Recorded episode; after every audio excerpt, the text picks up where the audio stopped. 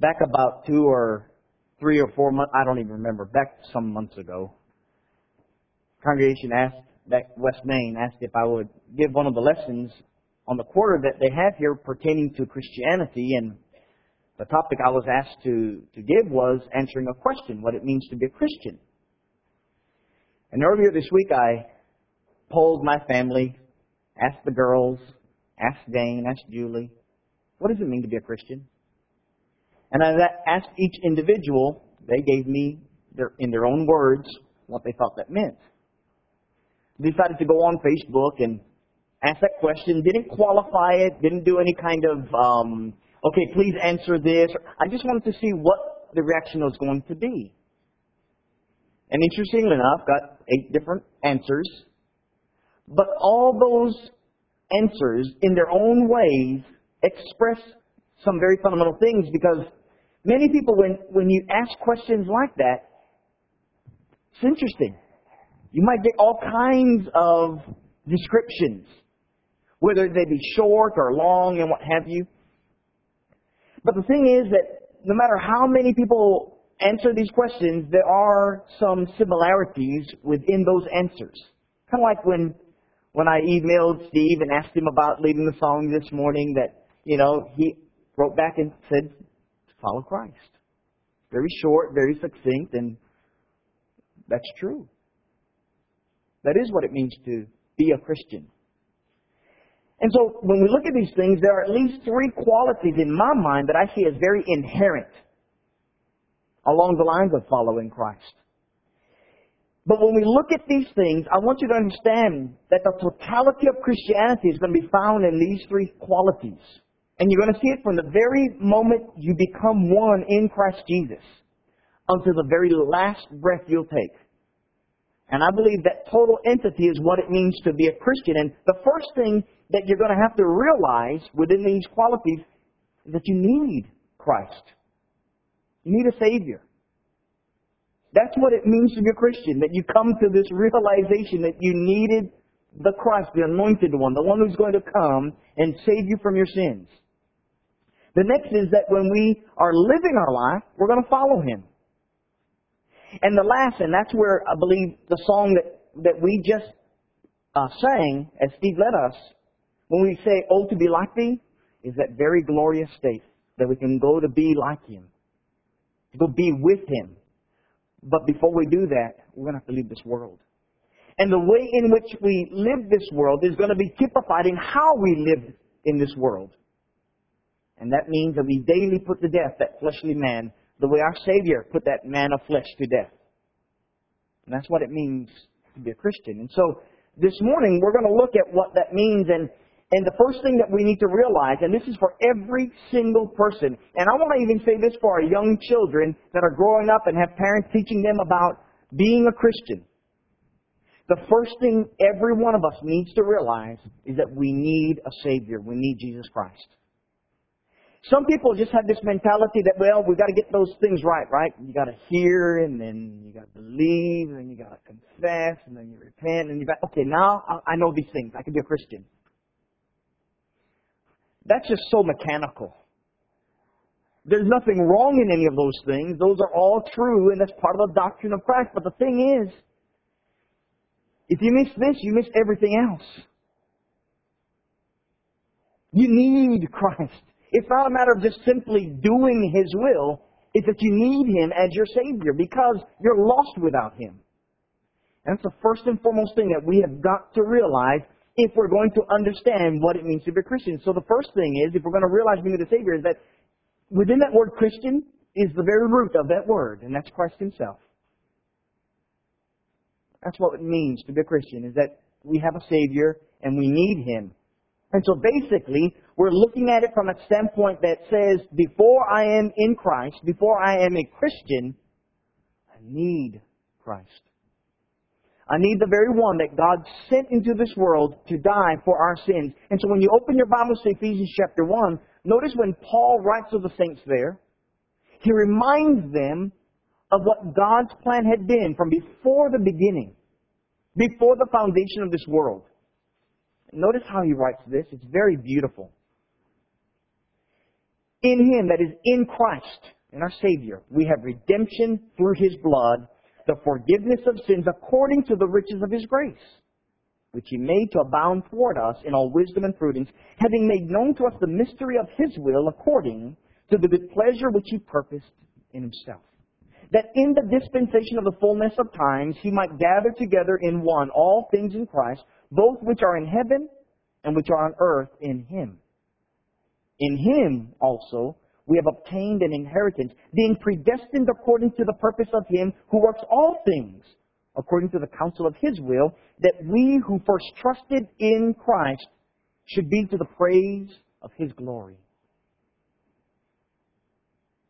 That's what we have. God's plan from before the foundation of this world that through His blood we would be redeemed. The forgiveness of sins. You know, why is it that, that every one of us in this room did not obey the gospel if we had heard it prior to obeying the gospel, did not obey it any sooner? Let me rephrase it. If I were to ask you, how many of you, when you heard the gospel message, were like those on the day of Pentecost in Acts chapter 2, that first time they heard that gospel message that was presented by Peter and the other apostles, you just listened to those words and it convicted your heart and you obeyed that gospel call. I venture to say that today, very, very few here on that first occasion that do that. Oh, there are those that are out there that do. I've, I've known a number of them. But many of my brothers and sisters in Christ probably at some time heard it, maybe heard it 10 times, 20, 30, some hundreds of times before they came to this need. I need a Savior that right now I am absolutely lost in my sin. What was I thinking all these months and years? Not turning to the Lord. And finally do. They come to a realization that Jesus died and you know what? It's not about, as I would think, and some think this way, if I do it, everyone thinks that I'm just following in everyone else's footsteps, uh, which is what you are doing, by the way, because everyone else has done it that has become a Christian. You, you're following in those footsteps in like fashion. But your reason should be because you need a Savior. And those who believe then that Jesus is the Christ, that He is the Son of God, turn to Him. If you notice, I'm going to John chapter 4. And remember John chapter 4? Jesus is speaking to that Samaritan woman. A woman. Speaking to a woman. Not a Jew, by the way. And he tells her of his, of her life and a relationship that she had with her previous husbands. And when she perceives that this man, speaking with great authority and great insight of her own life, must be a prophet. So, you know, I've been looking for the Messiah. I've been waiting for the Messiah. He says to her in verse 25, the person you're looking for, that's me. After his story and discussion with her, she goes back to the village tells all the people in the village, and guess what they do? They listen to this woman. I stress the fact of woman because women just didn't have authority. But they listened to what she had to say and they believed. So that when Jesus spoke to them, they believed that He was the very Christ that they were longing for and looking for. Of whom they could not really have that kind of close relationship with the Jews because of their ongoing warring between them. But when they heard that Jesus was in their town, was in their midst, and invited him into their homes, he let them know who he was, and they believed. They were looking for this promised salvation that, that God had made some centuries before. The thing is that Jesus didn't proclaim himself as a Savior. This morning in our Bible class, we just started right this quarter about looking at different cults. Jesus never professed himself to be a Savior, but the Savior. And I stress that. And yes, you know, if you want to get real technical, you can find in your Bible translations like the New American, uh, the New American, not the American, New King James translation, and you will look for a phrase, a savior. So you can find the letter A and or the word and then the word savior. See, it says a savior in the Bible. that a Savior has come into this world. Contextually, we're talking about the Savior coming into this world because of what Jesus taught, because of the way He lived with great authority, and because of what the Scriptures reveal about Him. That He is God. As John 1 verse 1 tells us. And that He came as flesh into this world, taking on the likeness of men. And being found in the appearance of man, John chapter 1 verse 14, lived among us. And Philippians 2 verse 5 following, died in the likeness of a man in full obedience to his Father. That's who came into this world. He did so with this message that I am the way, Jesus said. I am the truth, and I am the life. And when he made this message, in various ways he would state it as the Son of Man, as the Son of God, as the Christ when he was specifically asked by the Sanhedrin before he was crucified. He agreed, acknowledged that he is the Savior, the Christ, the anointed one of, of God, the very one that was mentioned as representing in the Lord's Supper in Acts chapter 2. That's who we need. And just as the Samaritans listen and believe that Jesus is the Savior of this world, that's what we need to believe. It's not just a good, good teaching, and it's just not one, well, it's this is the core. Just as Steve, in, in the song meeting that he was talking about the, these two pillars regarding the death and the resurrection, well, that's what we believe in. But that death and resurrection is only because we believe Him to be the Savior. Otherwise, that death means nothing to us. But tied in with that resurrection is this belief that Jesus came into this world to die for us. And that's who we need then as our Savior. And so when, when we're asked the question, you know, who do you think Jesus is? Is he just a man? Was he a great prophet? Was he a master teacher? Well, he was all of those things and so much more. He's the reason why we're here this morning. Here's the re- he's the reason why you can have hope that when you die, you'll live.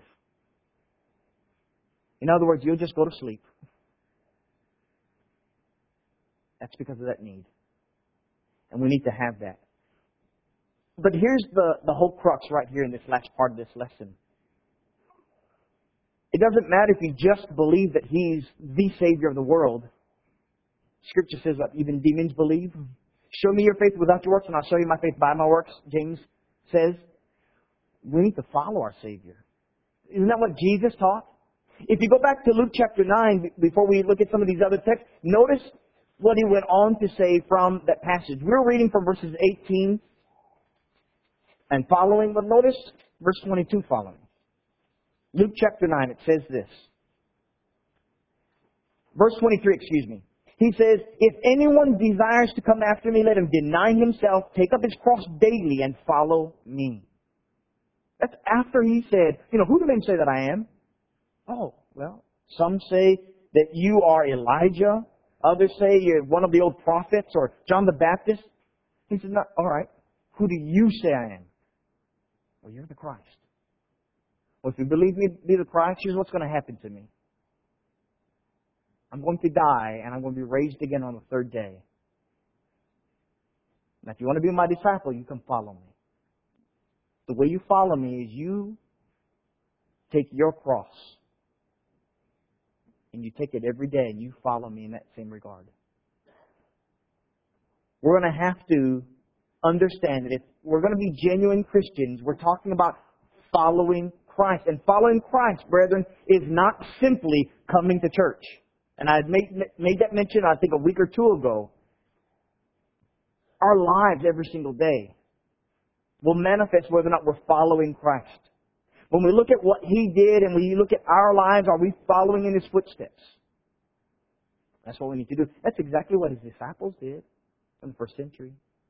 Many of the very ones, like Peter himself, that would look at Christ from afar and see him as he is being tried and charged and then sent off to be crucified, they denied him. Even when they asked him, Are you with are you with Jesus? Don't even know the man.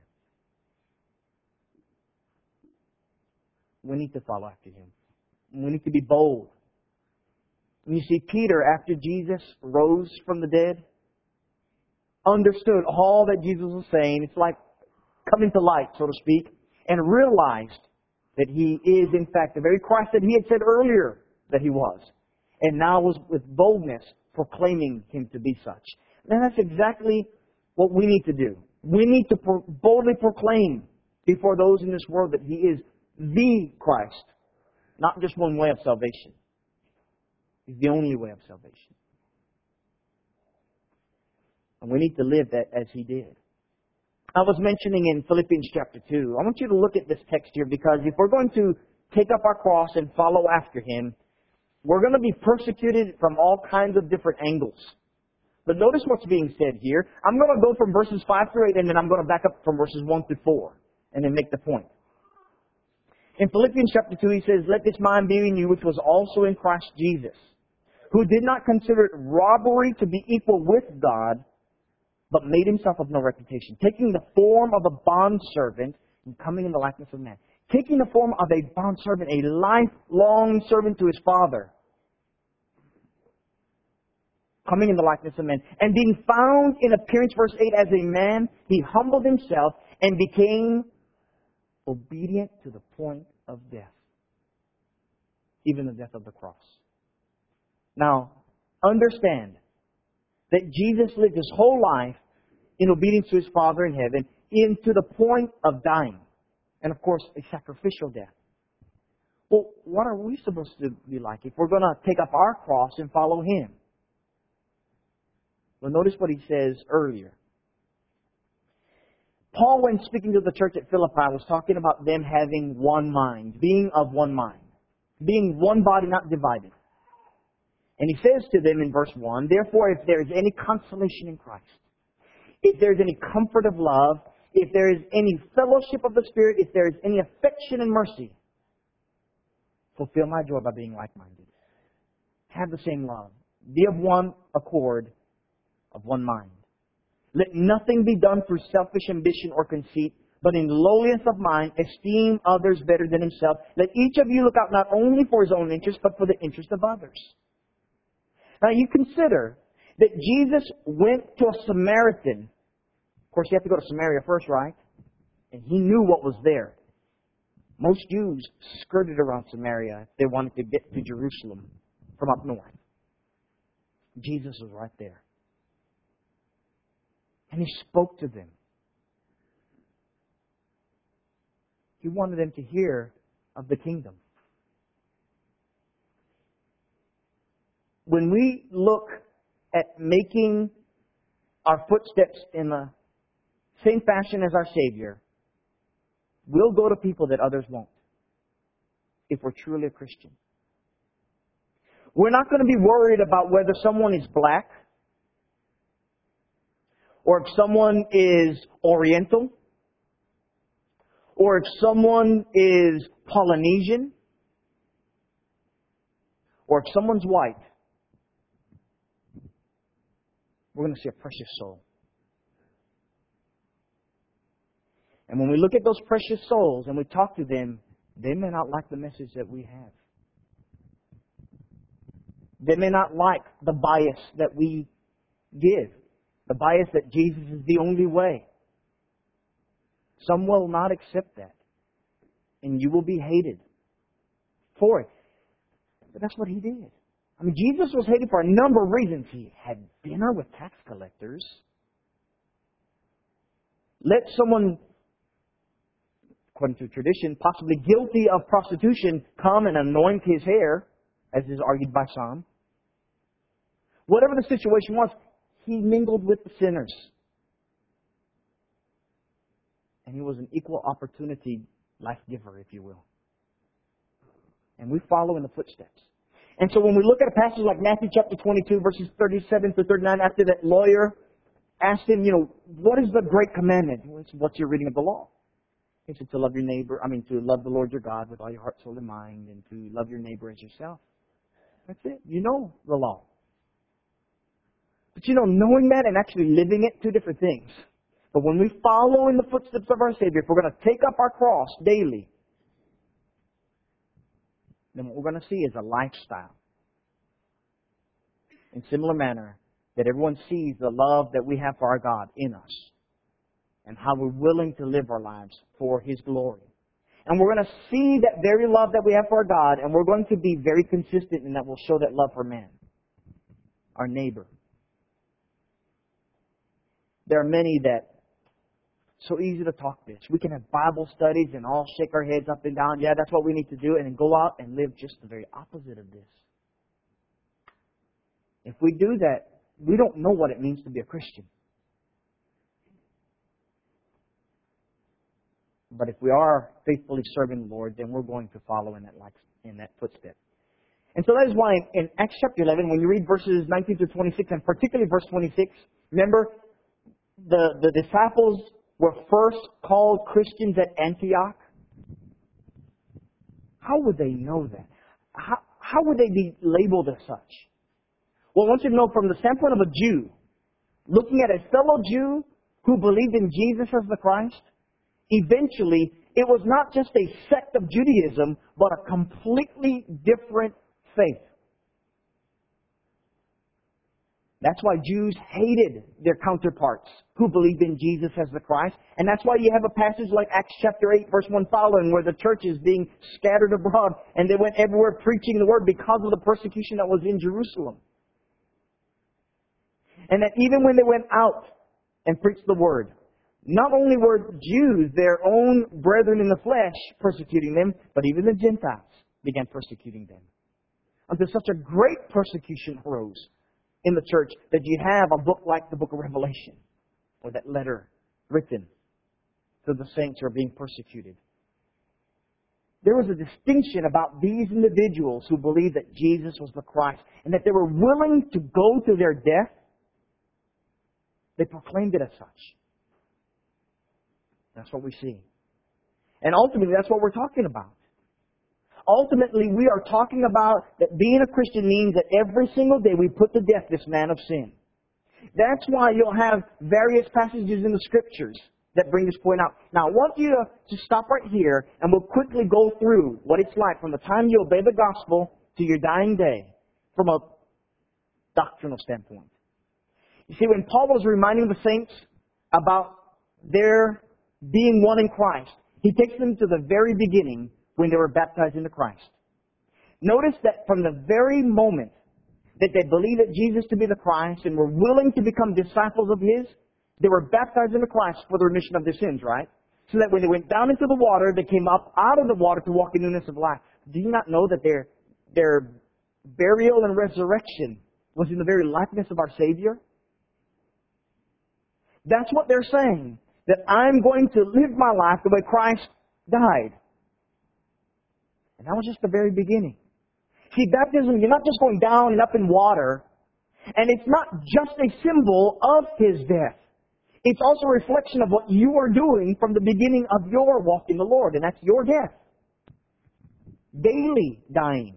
Daily taking your cross. That's why you have a passage like Romans chapter 12 when you read the first couple of verses that says, I beseech you by the living mercies of God that you present your bodies a worthy or as it says there, living sacrifice. Holy and acceptable to God, which is your reasonable service. What we have is, excuse me, a walk that every single day we're putting to death that man of, of sin. And it is an effort, isn't it? It's for me. But that's why we can have these kinds of passages like Luke chapter 9 in verse 23 through 25 about taking up our cross. If we're going to follow our Savior, if we're going to be a disciple of His, if we're going to be a Christian, if you will, then every day we die. Brethren, how often do we think that way? How often do we make decisions with this mindset? Instead of filling our bellies with all our craves I can crave this, or that, whatever, all, anything to fulfill the flesh so that I can have quote unquote fun, enjoyment, comfort. And that's not the picture that I see. The comfort I see in Scripture is the comfort that's found in Christ, not in things. Brethren, we're still learning how to be Christians, in other words. Because we still need to put off that, that man of flesh. And when our days are spent trying to, to put that man of sin away and to live to the glory of God, it's emulating him.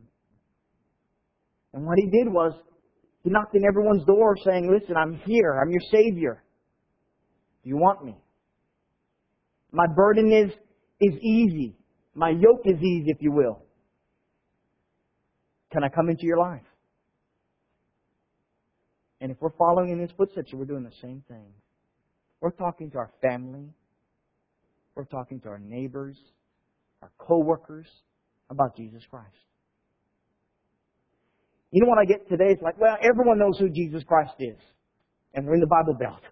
I understand. There are many people in the Bible Belt that don't know who Jesus Christ is. They heard his name. They hear all the TV evangelists and what they have to say, but they don't know him. Brethren, let me make it very clear.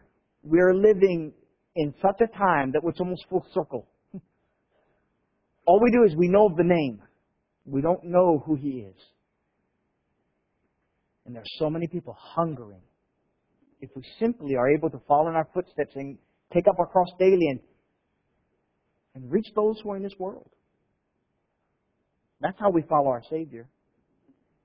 And we do that by putting that man of sin to death every single day. And when we do that, we can, in fact, serve the Lord in this regard.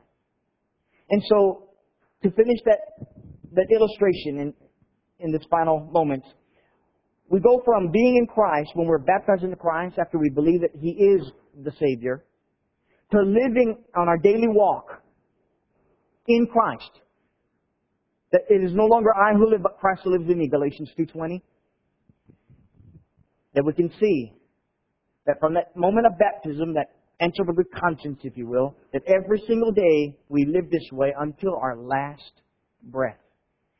And our last breath is one where we die in the Lord. And when we die in the Lord, guess what? Now we get to really live. Isn't that what Philippians chapter 1 verse 9 said? That after Jesus had been fully obedient to death, his Father exalted him to his right hand. Aren't we told that we're going to reign with Christ? Is that just a bunch of words, or do you really believe that we are going to reign with Him? That we're going to be raised up with a new body, if you will, one that is glorious, one that is eternal, one that never has these aches and pains or suffers in any which way, but that we can be with Him forever. Well, that's because you believe that you needed Him because you were lost in your sins. And before you believe that, there's no need or desire on your part, or mine for that matter, to ever come to the Savior. But I want you to know that if you're not a Christian, and you're at the point where you believe you need a Savior, then you'll be here when we ask for you to come forward. Or you'll do it sometime soon, very soon. But if you don't need Him, you're not going to take that step. There's no need. And you're not going to walk that walk because you're not that convicted. But if you are, then I want you to know that He calls you right now to His side. He calls you to be His disciple. He calls you to be a Christian. And the last thought I want to share before we finish is the fact that, and I, I brought this out in an article this morning, that just because you're Christian and you fail does not make you a hypocrite. I hear that so often. I hear it from people in the world that says, well, you, you Christians, you're a bunch of hypocrites because you steal and you lie and you cheat. And you know what? That person is correct. Christians have been guilty of those things, right? But it's not a lifestyle. Hopefully, we never do any of those things, but I've known of Christians I've known of elders who have. I've known of gospel preachers who have. I've known of brethren with high report and standing among saints who have done all these immoral things as and while being a Christian, but not living like one. Being a Christian means you need a Savior, and even after you're Christian, you're going to struggle with the flesh. That's why you need Him to begin with. But when you're in Christ, you strive to live for His glory, to the glory of your Father in heaven. And I want those of you who are not Christians to understand that. It doesn't mean that you are perfect. It means you're perfected. And it means that you follow in the footsteps of your Savior, the one who died for you and who died for me. And so you treat me with great, great preciousness in your sight, because that's the way the Lord treated me.